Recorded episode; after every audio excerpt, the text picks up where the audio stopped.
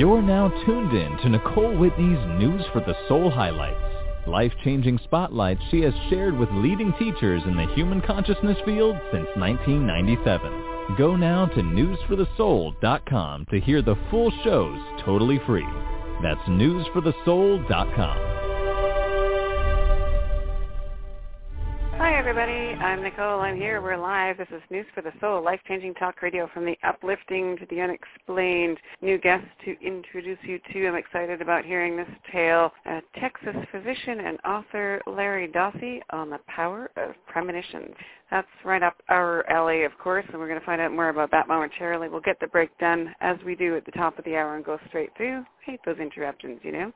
Want it to be all in the flow in a good way, so that's what we do here. If you miss any of the show anytime, newsforthesoul.com, all last decade or so shows all free all the time. Yeah, that's how I roll. Newsforthesoul.com, that's where you go, but not now, because he's here live. Momentarily, we're going to get started. Yeah, man. We all love to hear the good news. So we all should rush to hear the good news. But we can us find the good news. NFTS, NFTS. News for the soul at the very best. NFTS, NFTS. News for the soul at the very best. NFTS, NFTS. News for the soul at the very best. Yeah, man. Just log on to www.newsforthesoul.com. Can you hear me? We are a life-changing talk radio. We give you good news to keep you on the go. And you can also share the good news you know. And that's the way we keep in the flow.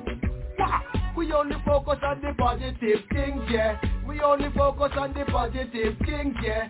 We not go put none of the negative in there. We not go put none of the negative in there. NFTS, NFTS.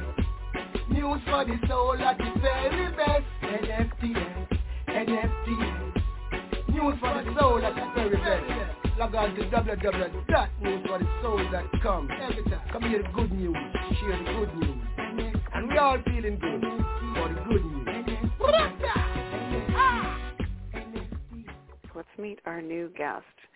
Just such an interesting story, and it's always uh, I always love the stories where spirit and science cross over when you get medical professionals and people sort of generally, traditionally in the left-brained place having amazing experiences which cross over into that lesser known, the unknown, the unexplained, and uh, as you know, that's where we live here. So that's what we're going to do is bring all that together, find out about Larry Dossey's story. And for some reason, I've never talked to this man before. I don't know why.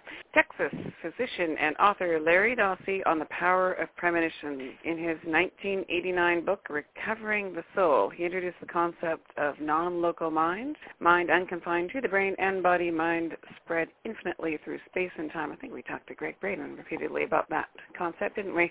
And uh, his thing is about consciousness and emerging consciousness and powers of premonition and much more. I think we've got a lot to cover. Dr. Larry Dossey, welcome to News for the Soul.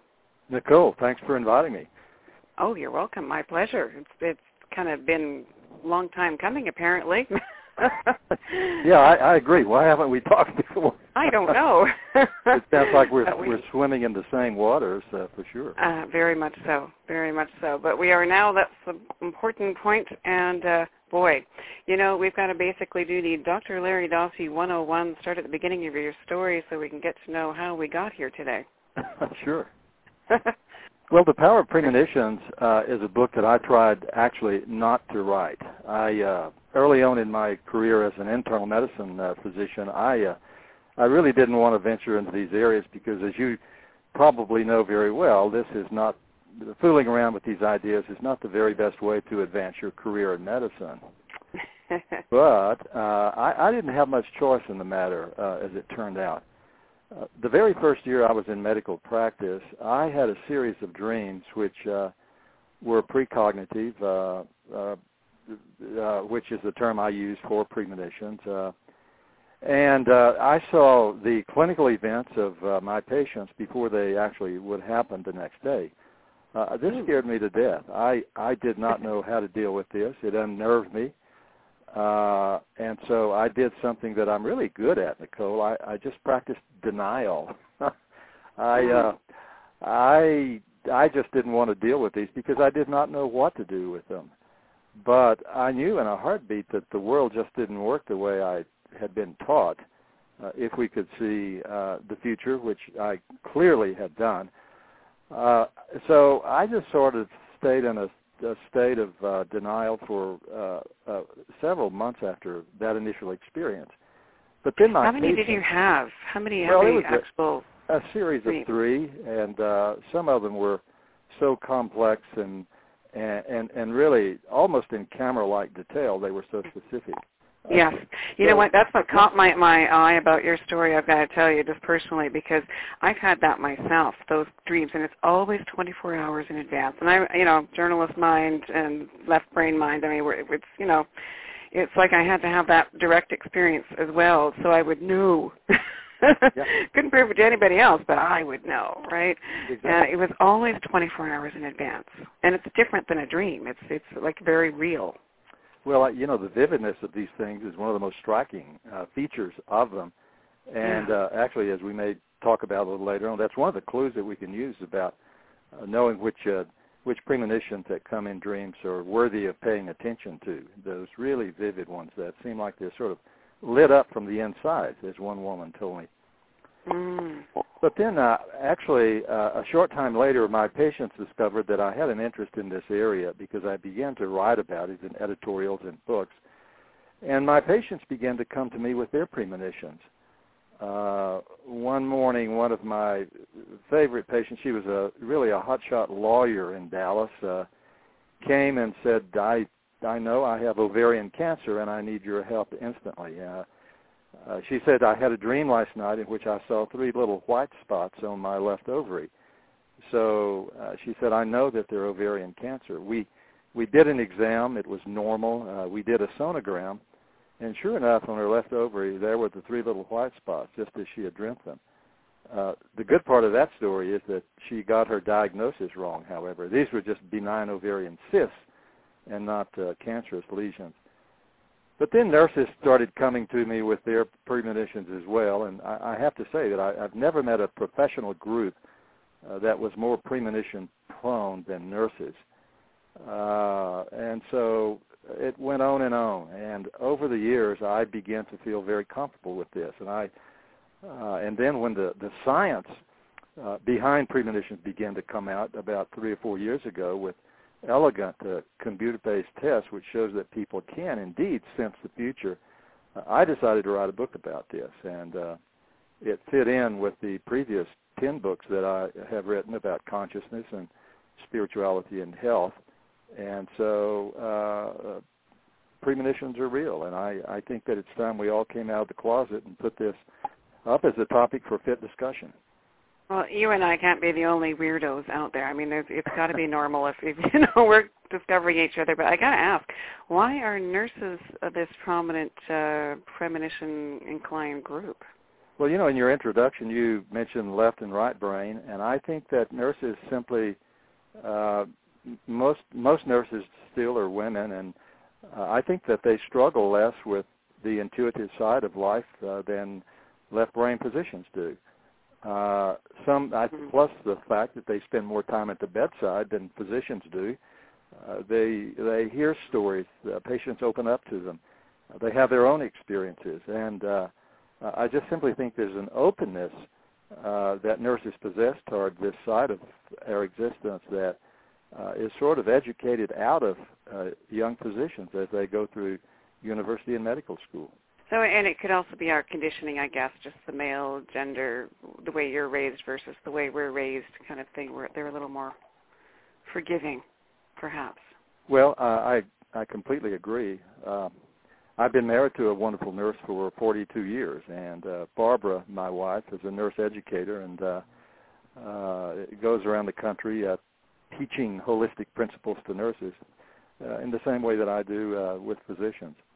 I thought that, uh, as a matter of fact, that doctors would never open up about this, but I was wrong about that. Uh, when, when the book was finished, I uh, had the opportunity to talk to uh, large groups of doctors around the country at medical schools and continuing medical education courses. Uh, and I opened up and shared with them uh, the contents of this book and my own experiences. And then this invariably happened, Nicole. The they would uh, in the Q and A session they would open up and respond by telling me their stories. I thought I would never uh, uh, see this, but uh, it's an amazing thing. I think that uh, uh, they're sitting basically on tons of stories, which most people would be shocked to hear. I know I was uh, at a uh, last fall at a Harvard Medical School sponsored conference. Uh, we I was talking with them about these issues, a group of a hundred doctors, and one woman stood right up in the middle of the audience and she said, "Well, I I see numbers. I get numbers in my dreams." She said, "I uh, I see the specific laboratory values of my patient's lab tests before I even order the tests." and and it went from wow. there. So, you know, one of the uh, effects I hope uh, of this book is that it will uh, encourage physicians to be more open and public about what I think is just a treasure trove of experiences that they usually are silent about. So your your work with with respect to the medical field has been predominantly with premonitions. It started out uh, looking at the role of consciousness in a book called Space, Time, and Medicine, uh, 20 something years ago, uh, and then uh, the uh, I, the thing that uh, uh, I suppose my name is attached to most firmly is the role of prayer in healing. I wrote a book uh, in 1993 called Healing Words, The Power of Prayer and the Practice of Medicine, which wound up, I'm happy to say, on the New York Times bestseller list. And it really had a huge influence on how uh, these matters are discussed and taught in medical schools. Uh, for the first time, I uh, came forward with uh, all the studies, the experiments I could find, looking at the role of prayer and healing, and it, it was shocking. There were over 100, and, around 150 of them. Uh, this was a well-kept secret. No one had ever brought these studies forward before, and it uh, really had a, a, a quite wonderful effect on the openness of the medical schools toward this uh, this this area of prayer and healing intentions uh, in medicine uh, when that book uh, first came out in 93, there were only three of the nation's 125 medical schools that had any place in the curriculum for looking at the role of spirituality and healing intentions and, and getting well. And now, as we speak, over 90 uh, of the nation's 125 schools have come on board with uh, actual places in the curriculum that talk about these wow. studies and uh, actually have made a huge difference in in medical education. You know, you can't get a medical degree now without knowing how to take a spiritual history from a patient. I, I find that most people don't know this. Uh, and that's so, shocking, actually, from the from the stereotype. I, I wasn't aware it was that. Yeah, yeah. I, I think people need to be aware of this. I, you know, you, you may not be able to see the difference in how doctors are educated around these things. Uh, uh, if you go to an individual doctor who hasn't uh, been clued in about this. But you know, looking down the line, this is going to make a huge difference in in the receptiveness of physicians and the way they interact with patients, where spiritual issues are concerned. It's it's a door opening that you know has been rigidly nailed shut in the past. it seems. Oh, it sure has. Actually, you for know, most of the 20th century, we've denied that these things are important. Uh, let me give you a statistic, though, that uh, has really been important in the response of the medical schools toward the role of spirituality. Uh, there are scores of tests now, uh, experiments and surveys that show that people who follow some sort of spiritual path in their life, on average, live 7 to 13 years longer than people who do not. Uh, and they're healthier in, in the process. They have a lower incidence of all the major diseases. So following a spiritual path, regardless of what you pick, is promotive of, of good health and longer life. And, and it's because of this data that the medical schools have come on board and uh, uh, responded because I think it's clear to most of them now that we cannot ignore any longer such a huge factor in, in health and longevity.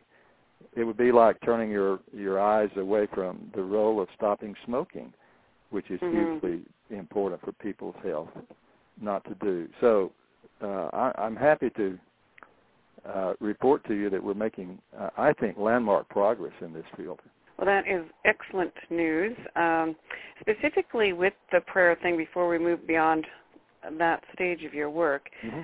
what were your specific findings as far as like what was the nature of the prayer? Was it positive expectation, or was it sort of uh, praying to a higher source? What kind of prayer was it?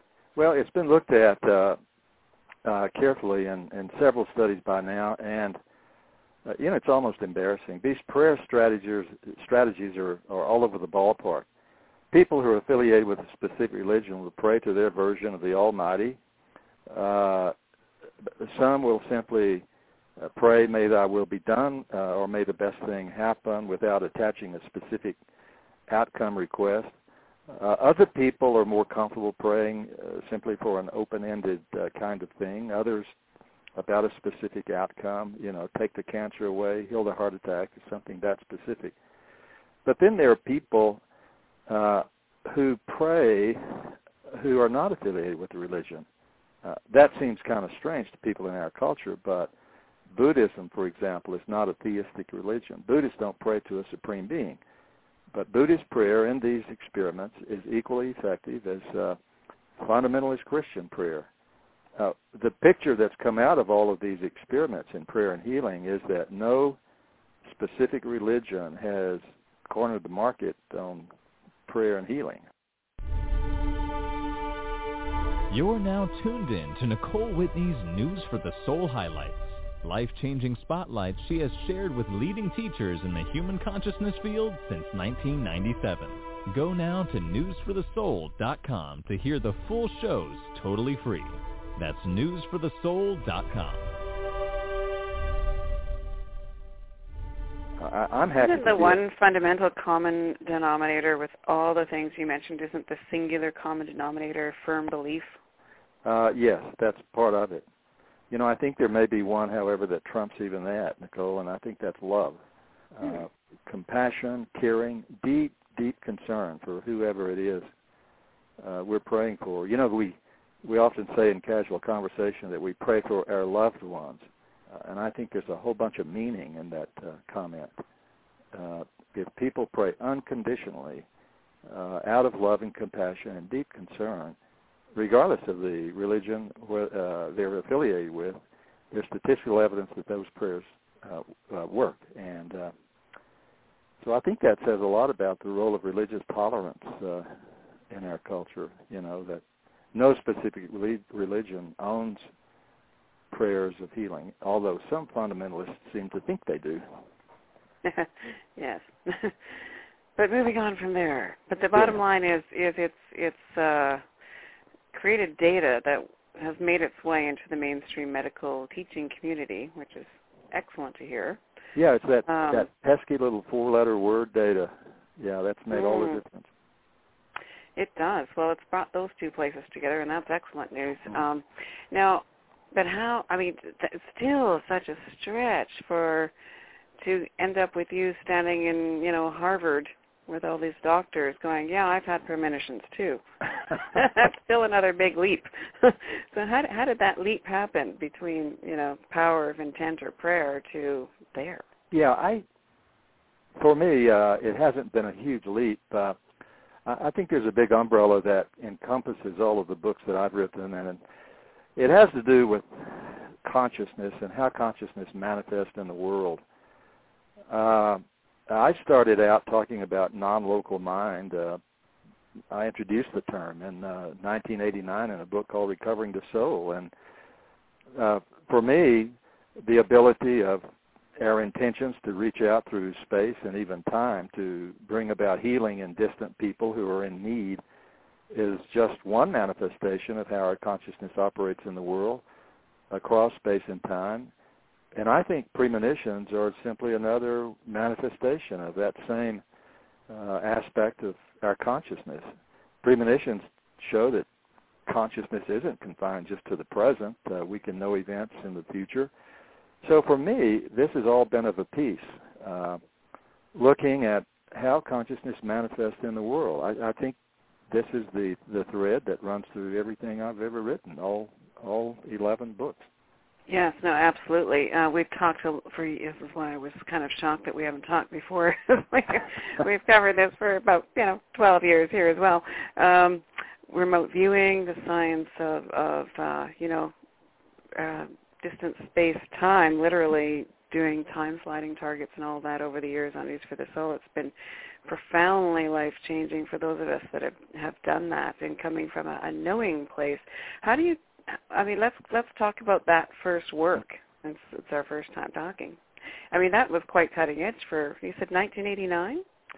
Yes, uh, that's right. I uh, actually my uh, personal experiences with uh, uh, premonitions uh, occurred many years prior to that, uh, and also my experience with uh, remote healing. I, live in a part of the world, uh, northern New Mexico, where the, there's a shaman or a healer behind every tree, almost it seems, and uh, you know, it gave me the opportunity uh, after leaving Dallas and moving here to northern New Mexico to really jump in and explore what Native American healers thought about the nature of consciousness and prayer strategies and on and on and on. And uh, so coming to northern New Mexico was just really a very fertile thing for me to do in terms of opening up my own perspectives. Uh, and uh, there proved to be a tremendous reception for my books around the country. I, you know, life remains uh, for me uh, an airplane. I I have the wonderful opportunity to talk to thousands of doctors uh, every year at medical schools and hospitals around the country about these cutting edge issues. Uh, and I find that most of them are fascinated. Most of them are completely in the dark that there is such a thing as a controlled experiment in healing and controlled experiments and future knowing or, or premonitions and and so uh, you know I've just been sort of a uh, uh, someone who's an ambassador who runs around the country stirring the pot uh, over these controversial issues, and uh, you know, it's a, it's a marvelous opportunity that I've been given, and not many people have the opportunity to be asked to talk about these controversial things. But I think I think most physicians have a real hunger to open up about these things. Uh, they've been uh, instructed that the world doesn't work like this, so they've come to doubt their own personal experiences where remote healing and miracle cures and premonitions are concerned. But that is changing. Uh, there was a survey, Nicole, about uh, four years ago looking at over a thousand physicians around the country in all subspecialties. And uh, the goal of the survey was to discover doctors' beliefs about spiritual healing and 75% of them said that they thought that miracles had occurred in the past. Uh, an equal number said that miracles still occur in the present. And uh, 55% of them said that they had actually seen what they would call miracle cures in their own patients. So, you, you know, what's going on here? If you you know the the stereotypical stereotypical picture is that doctors believe none of this. You know, they're hard-headed yeah. intellectuals who wouldn't go down that path, you know, of spirituality or remote effects of consciousness and all that. But the surveys show otherwise. So, what are these um, the the tests the the blind studies on future knowing you mentioned? Mm-hmm. What are those? Well, I give you uh, uh, one example of the of the studies that I, I, I find most compelling myself, they've they've come out of uh, the Institute of Noetic Sciences and about 20 other researchers around the world who have replicated these things. Uh, I'll bet you know the name Dr. Dean Radin. Uh, oh yes, yes, he's been on the show before. Yeah, he uh, he spearheaded and pioneered these uh, tests, and it's just ingenious. And they show, without a doubt, in in most of our opinions, who those of us who look at these things, that we have an innate ability to see the future and that this is extremely widespread in, in, in human beings. So what he does is to hook somebody up to a computer uh, and uh, they will have some something some bodily event measured. It could be the, the the diameter of their pupil, which responds to stress, or it could be their blood pressure, or the electrical conductivity of their skin, the sort of thing that's measured in a lie detector test. Uh, anything that registers stress uh, and emotion in the body. And so this computer is going to show the individual a picture, and it will be one of two types. It will either be a really serene, peaceful scene, like a scene from nature or at the beach or something like that, or it will be exactly the opposite. It will be a very emotional scene, something extraordinarily violent, like an autopsy or a trauma or something like that, or even erotic, uh, emotionally stimulating images. Uh, the computer doesn't know what it's going to do before it does it because it's programmed to make a random choice between these two types of pictures. Here's the thing. If the image that's going to be shown is one of these violent emotional things, the body begins to react several seconds before the computer ever shows the image or before it even makes the randomized choice. It, the hmm. body doesn't respond nearly as much as uh, if the picture that's coming up is one of these peaceful things. So the question is, how in the world does your unconsciousness and your body pick up on what's going to happen before the computer even does it? Or does your mind affect what the computer so-called randomly chooses?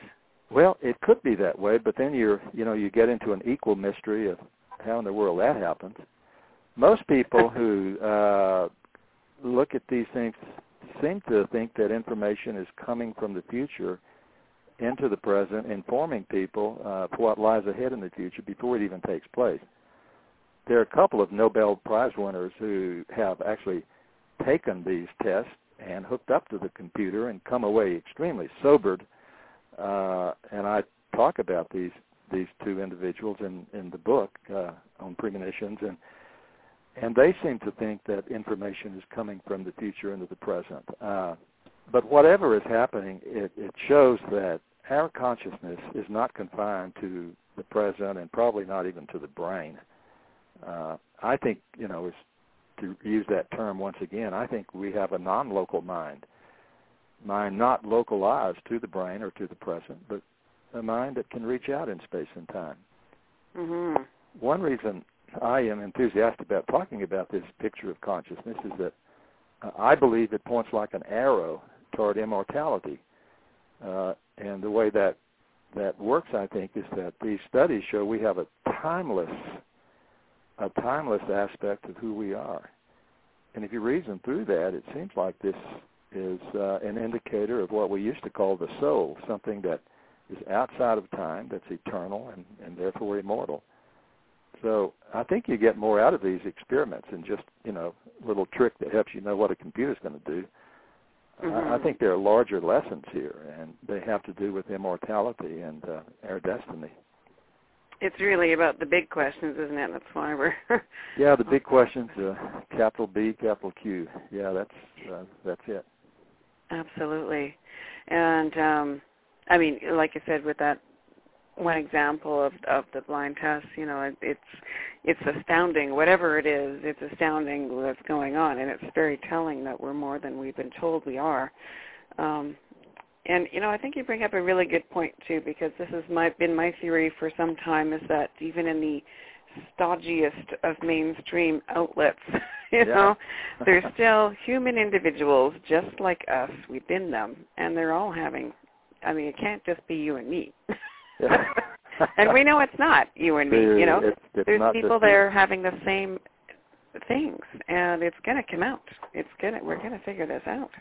you know, I've I've had the opportunity to, to uh, travel around the country for three months on a book tour for the Power of Premonitions, and uh, talked to thousands of people at bookstores and and so on. And I've discovered, Nicole, that everybody's got a story. Uh, about premonitions, how they've had some intuition or hunch that's saved a life or allowed them to know about a health issue that's coming up or avoid a disaster or or something like that. And people are just hungry to to tell their stories. So I, I say that just to affirm what you said that it's not just you and me.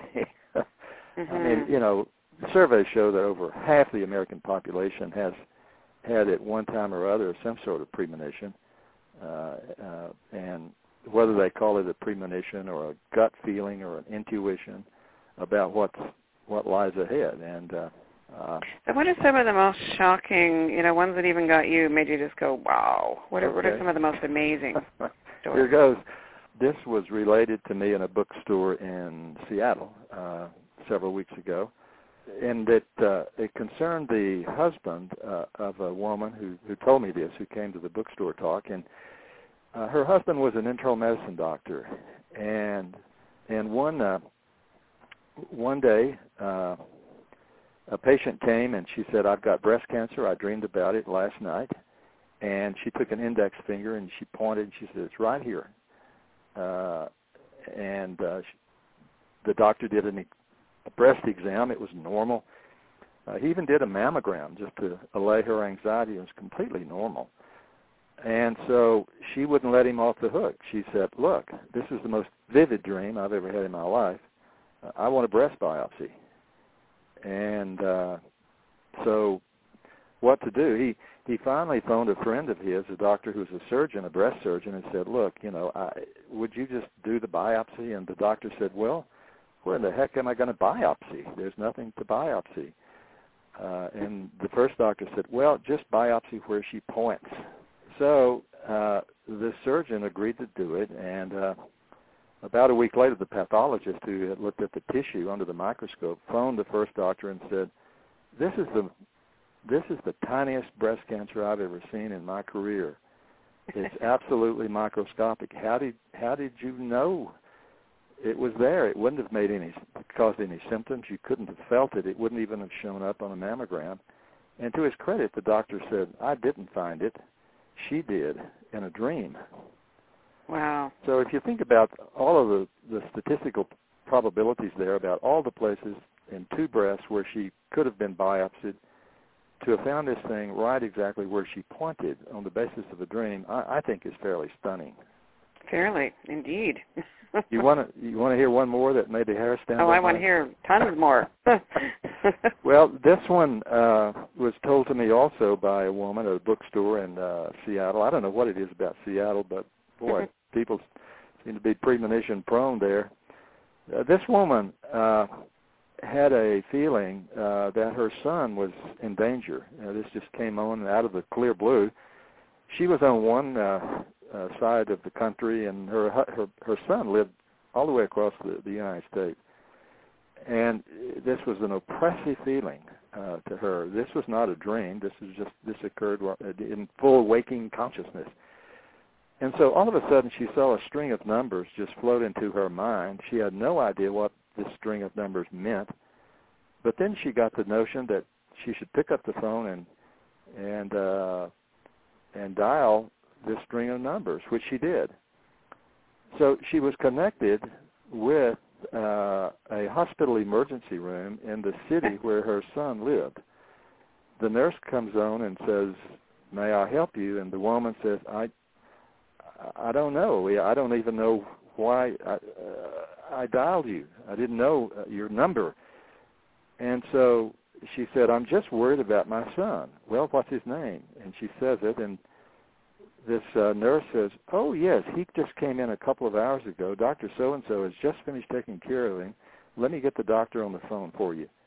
So the doctor Oh. comes on the phone and says, "Your son was terribly injured, but I'm happy to tell you that he's going to be just fine." So what do you Wow. make of that? Well, wow, That's pretty that's, dramatic. that's what I said. Uh, so, I, you know, one you, you think you've heard the strangest premonition story of all, and then somebody else comes along with one that tops that. And uh, I like when when it becomes when you've heard it so much it becomes normal. well, I I agree. You know, these things used to uh, uh, seem so strange to me. I, I must say that I've gotten so many of these stories, and people keep emailing me their their premonitions that I've come to believe that this is just the way the world works, and we need to uh, evolve to a, a, willingness to, to talk about this. And uh, I hope, I'd like to think that that's uh, what we're doing. Uh, in the same way that uh, prayer and healing have become respectable to talk about in medical schools, I'm hoping that we can see the same evolution toward a greater openness toward talking about premonitions. well, I, I think we we in a lot of circles we are doing that already. The vis-a-vis, you know, here for 12 years now, yeah. and uh, many places. You know, I think you're right. It's it's just our natural state, and we're just got to deal with it. Um, have you had any further premonitions yourself? I've had some minor ones. I uh, nothing on the order of the shocking, stunning ones that uh, I had the first year I was uh, involved in medical practice. I've often asked myself why that's so. I've had uh, some minor premonitions, uh, I would call them, uh, about minor minor things. But I, I think that my premonitions didn't dry up. I, I used to think that they might have, but I think they've just taken other forms. I think my pre- premonition sense now has evolved into something I, I just want to call intuition. Mm. It's just sort of a hunch or gut feelings, uh, kind of subtle knowing. And Nicole, I, I think it serves me pretty well. I I think I have a pretty good premonition sense about what lies ahead, and uh, I think uh, it it has worked to my advantage in my personal and professional life, and I'm very grateful for it. Well, it's easy to see the purpose behind the dramatic entrance, you know, so it would get your attention and change your path for what uh, what work you're doing on the planet. So it makes sense, it really does. Um, you know, I, I just uh, the dream premonitions are a separate category in my mind because I've had these and I know it's it's really weird. Mm-hmm.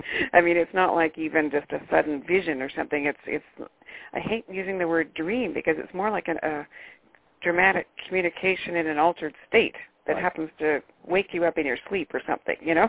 well, I feel the same way. I uh uh, you know, this thing that you mentioned earlier about the vividness uh, of them seems to set them apart from just routine uh, fantasy type dreams that we forget, you know, almost as quickly as uh, they happen.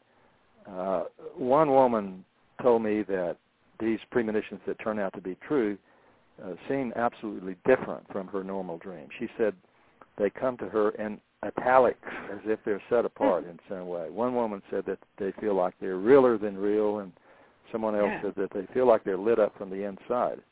In other words, they have a special quality that when they're going on, people know that you know this is a clue to listen up. It, it is, yeah. It's so that you know exactly, and it, that's why the word dream just uh, Doesn't Or- capture it, does it? Yeah. no, no. It's it's deceptive, and it it also because we can put other meaning to it. It really doesn't honor what it is. I've I've just always been sort of frustrated with no, it, wasn't, it was like a dream, but it wasn't a dream. You know, Yeah. trying yeah. to kind of find terminology around something that we hadn't really defined yet. Yeah. But you know, it's interesting that we're all saying the same thing. Like my premonition dreams was always about something really important, really dramatic, always within the next 24 hours, and I've I could never forget any of them, even if Yeah. I wanted to. Yeah. May I share one more with you that uh, Yes, please. capture, uh, I think, some of the qualities that people ought to pay attention to. Uh, one of these qualities is, is the mother-child relationship. Uh, I'll bet you there are more premonitions about uh, a child uh, who is in danger than, than probably any other single type. I mean, these are just absolutely classic.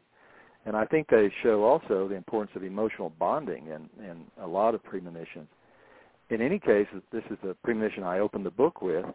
Uh, it had to do with a young woman, uh, a young mother uh, from Washington, Washington State, and she dreamt one night. This is more like a, a nightmare than a uh, than anything else. That the chandelier in the ceiling of her infant's room, uh, next to her and her husband's bedroom, the chandelier fell out of the ceiling and crushed the child and uh, Ah. demolished the crib and and and in the dream she uh saw a clock on the baby's bureau which read 4:35 in the morning. So she wakes up. She's absolutely horrified by this dream. It was so vivid. She wakes her husband up and tells him about it, and he just says it's you know it's look it's just a dream. Go back to sleep, which he promptly did. Uh, she can't go back to sleep, so she goes and uh, gets the baby out of the crib and brings the baby back to bed with them. Uh, so they all go back to sleep, and about a couple of hours later, there's this huge crash from the next room, and she goes in with her husband, and sure enough, the chandelier has fallen from the ceiling and has absolutely wrecked the infant's crib. If the infant had been in the crib, the infant would have been killed. So uh, she looks at the uh, clock uh, in the room, and it says 4:35. You're now tuned in to Nicole Whitney's News for the Soul highlights, life-changing spotlights she has shared with leading teachers in the human consciousness field since 1997. Go now to newsforthesoul.com to hear the full shows totally free. That's newsforthesoul.com. So this woman Wow, I had chills on that one. Yeah, Wow. I know. She dreamt it Wow. Completely accurately and also down to the minute. So, uh, again, I would just emphasize that this issue of mother-child bonding and, and deep emotional connections is a is a quality that we see quite often in uh, in so many premonitions. You know, I've got to share one of mine with my uh, child with you. It's it's one that wasn't from any sort of dramatic danger thing, um, but uh, you know, I've had so many of those. I've I've just never questioned. I always Mhm. listen to it now. Yep. So whenever that kind of event happens, I just unquestionably, you know, whether it makes sense or I have a left brain explanation or not, who cares, right? Just Yeah, right. and um I have the strangest thing when I was pregnant with my uh youngest daughter where um again it was during sleep time but it was not a dream. It literally woke me up but it was I was like paralyzed and it was dark so there's no visual but it was a communication kind of a thing. And um so I sensed a presence woke up but I'm again I'm lying there in the dark. Like I don't think my eyes were actually open or anything. Um and I sensed this presence going hi there. I'm going to be your daughter, or, or I'm going to be your baby. I'm going to be a girl, and I want you to name me Brianda, please. and it made me sound it out like really exaggerated, it, you know, with my mouth, like Brianda, Brianda, over and over until I fell asleep. And I woke up the next morning. I thought, what the hell was that? and uh I went down to, you know, I was going to write it down and keep track in case I actually had a girl, which I did, obviously. Um, and thought, well, I don't know how to spell Brianda. I've never heard that name before. So I went on to, you know, Googling it and looking up uh, baby books, you know, 8 billion names for your baby. Do- didn't exist anywhere. There was Brianna, and that was it. Wow. so I had to make up the spelling, but I thought, hey, cool, she named herself. That was fairly handy and impressive. wow, that's a beautiful premonition. yeah. That's, that's fabulous. So there you go. It doesn't always have to be some, you know, life terrifying moment, but you know, it's uh it's interesting how how many stories you've been able to. How many stories have you heard thus far? Do you think? Oh gosh, hundreds. I think I've got enough for another sequ- a sequel to the to the first book. I was going to say, yeah, this you could probably just keep going. you know, so many of them, uh, uh, so many of them warn people of impending health crises and uh, just physical illnesses, or even uh, even physical disasters, uh, hurricanes or tsunamis or something of that sort, or crashed airplanes or trains or something. yes.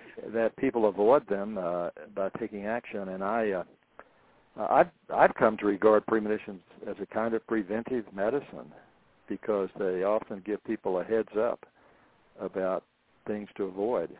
Uh, along You those know, lines, do you find that people always take action? I mean, no. I, I've been in that situation, you know, where I thought, oh God, if I say something, they're going to think I'm insane. But if I don't say something and then it happens, I'm going to really regret it forever. And, you know, uh, Yeah. I mean, I've had situations where I've had to say, look, if you do that, you're going to die. So, Yeah.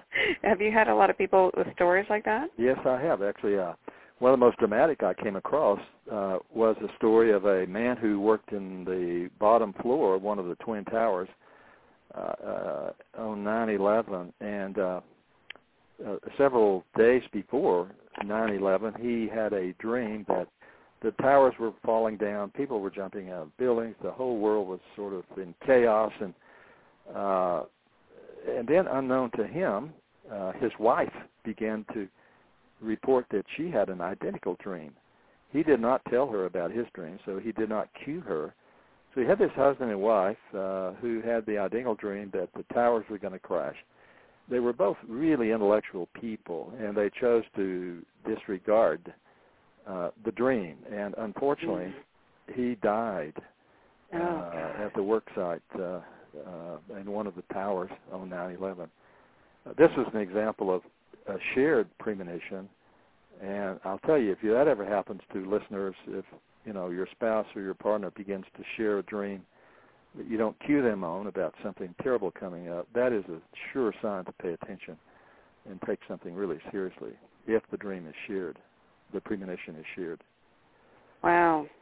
There's before we leaving 9/11, I might mention one thing that uh, I think is very important evidence, perhaps, about t- taking premonition seriously. Uh, uh, most people tend to think that those four doomed airplanes on 9/11 were packed full of full of people, and you know, four full planes crashed that yeah. day. But that wasn't the case. They were uh, they were 79% empty.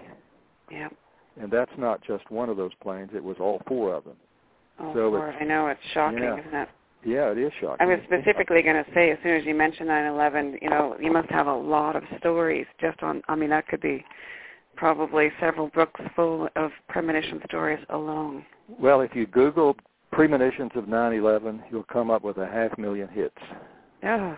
I spent days looking. A lot of these things are on YouTube, where people are so impressed they made a video describing these things, and I spent days looking at these things, and, and some of them are absolutely eerie they were so camera-like in, in detail.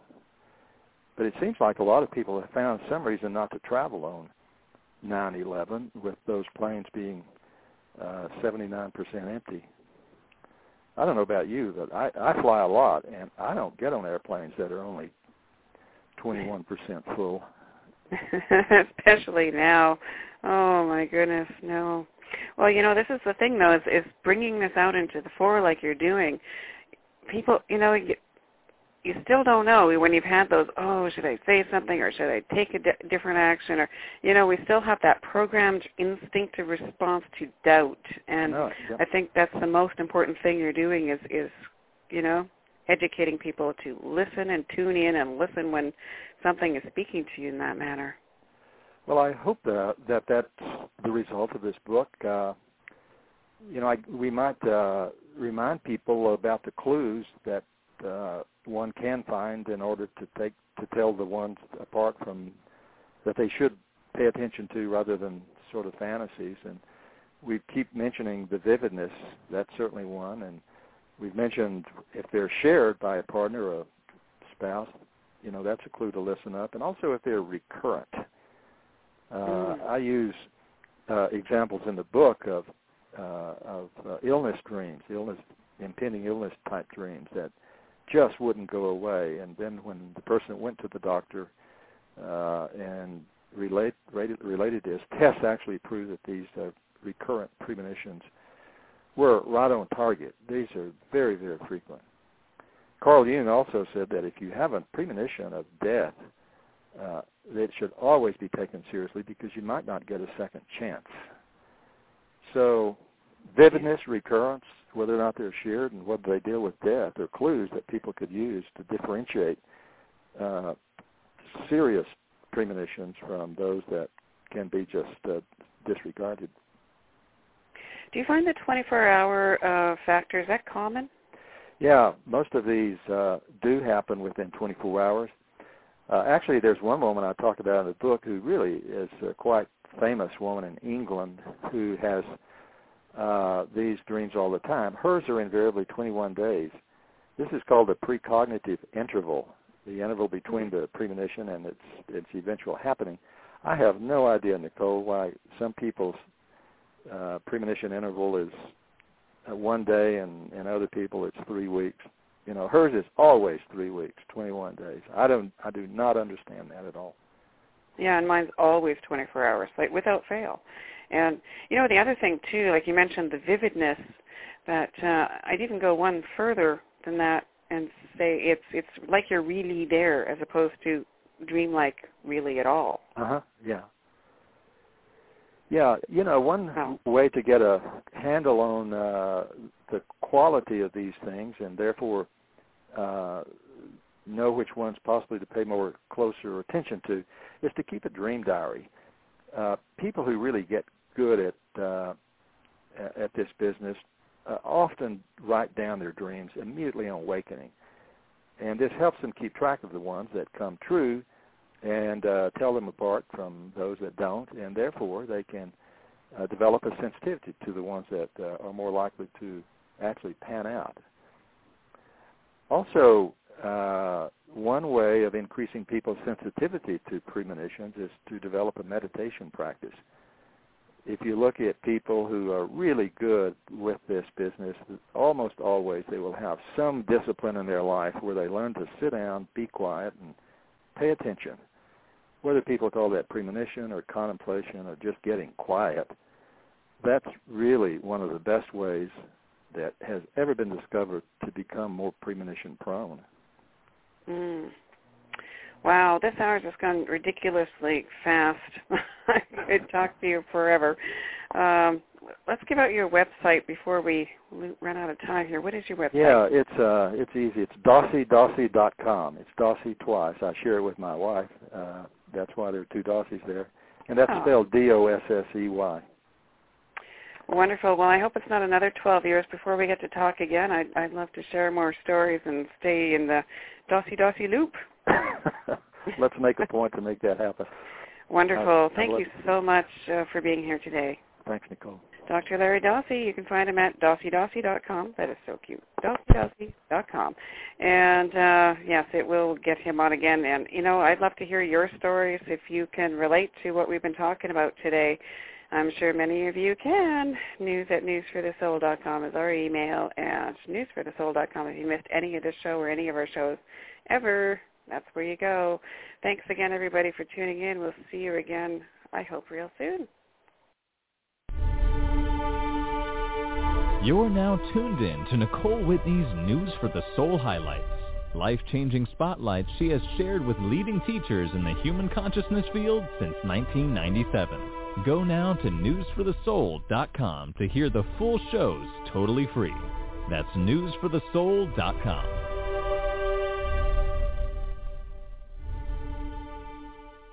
Call in to live News for the Soul shows daily for intuitive coaching, readings, numerology, leading edge health information, and much, much more with featured hosts from around the world.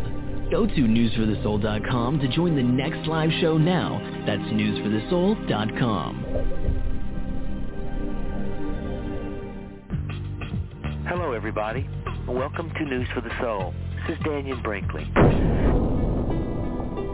This is Nicole Whitney, News for the Soul, life-changing talk radio from the uplifting to the unexplained. Okay, everybody, take a deep breath. We know that we choose to come to this world, and we're chosen to come to this world, and we've come for breath. We breathe in for ourselves and out for spiritual unfoldment. And as we breathe these moments, let's open up our heart and open up our souls, and let the true awareness of News for the Soul make its impact now and forever from the heart of Vancouver. What a great place to bring news for the soul. I know, isn't it perfect? Remember that movie Dead Zone, Christopher Walken? Oh yeah. Yeah, it was like that for real. I think reasonably accurate too, honey. Oh, that's an understatement, honey. the Great Experiment. Welcome to News for the Soul, James Twyman. Yes, this is Uri. Hi, Uri. It's Nicole Whitney calling News for the Soul. Welcome to News for the Soul, Robert Allen. Thank you, Nicole. It's great to be here with you tonight. Why are you here? We're talking to Carolyn Myss about Sacred Contracts, one of her many best-selling books. Welcome to the show, Gregg Braden. Well, good evening, Nicole. It's uh, certainly a pleasure to hear your voice and a pleasure to be here tonight. Welcome to the show, Stuart Wilde. Thank you very much. John Kehoe, welcome to News for the Soul. Hey, how are you? Next up, Dr. David Morehouse.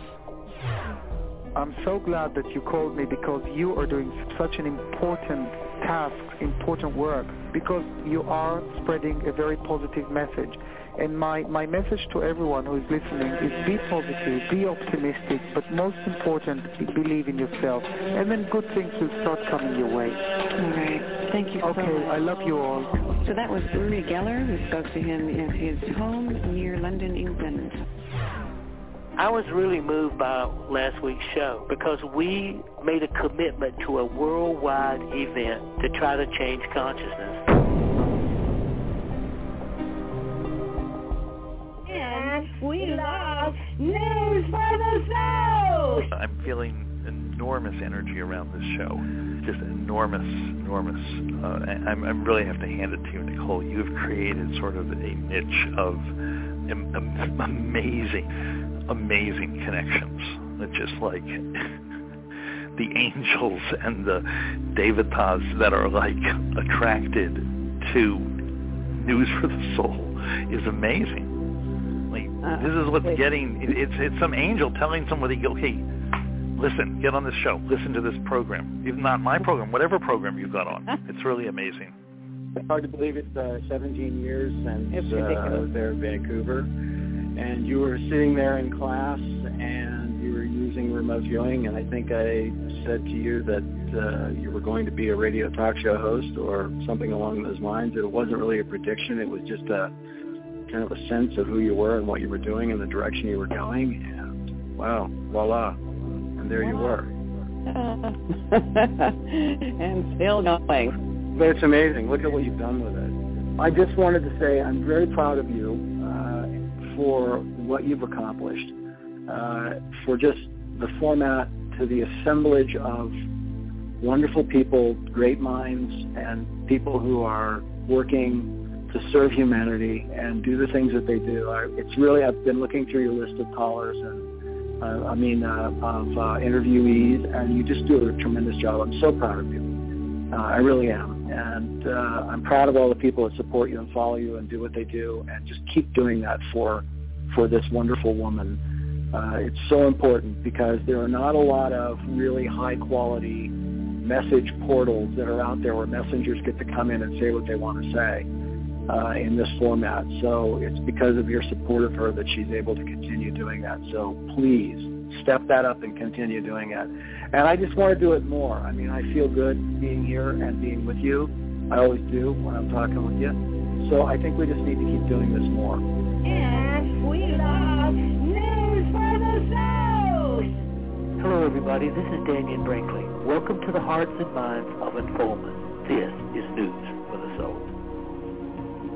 Hello, this is Satyen Raja, and you're listening to News for the Soul. Be open in your mind, your body, your being. Allow yourself to drench in this awesome information to evolve you to your next place. Hey, this is Dave Morehouse, and you're listening to News for the Soul. Call in to live News for the Soul shows daily for intuitive coaching, readings, numerology, leading edge health information, and much, much more with featured hosts from around the world. Go to newsforthesoul.com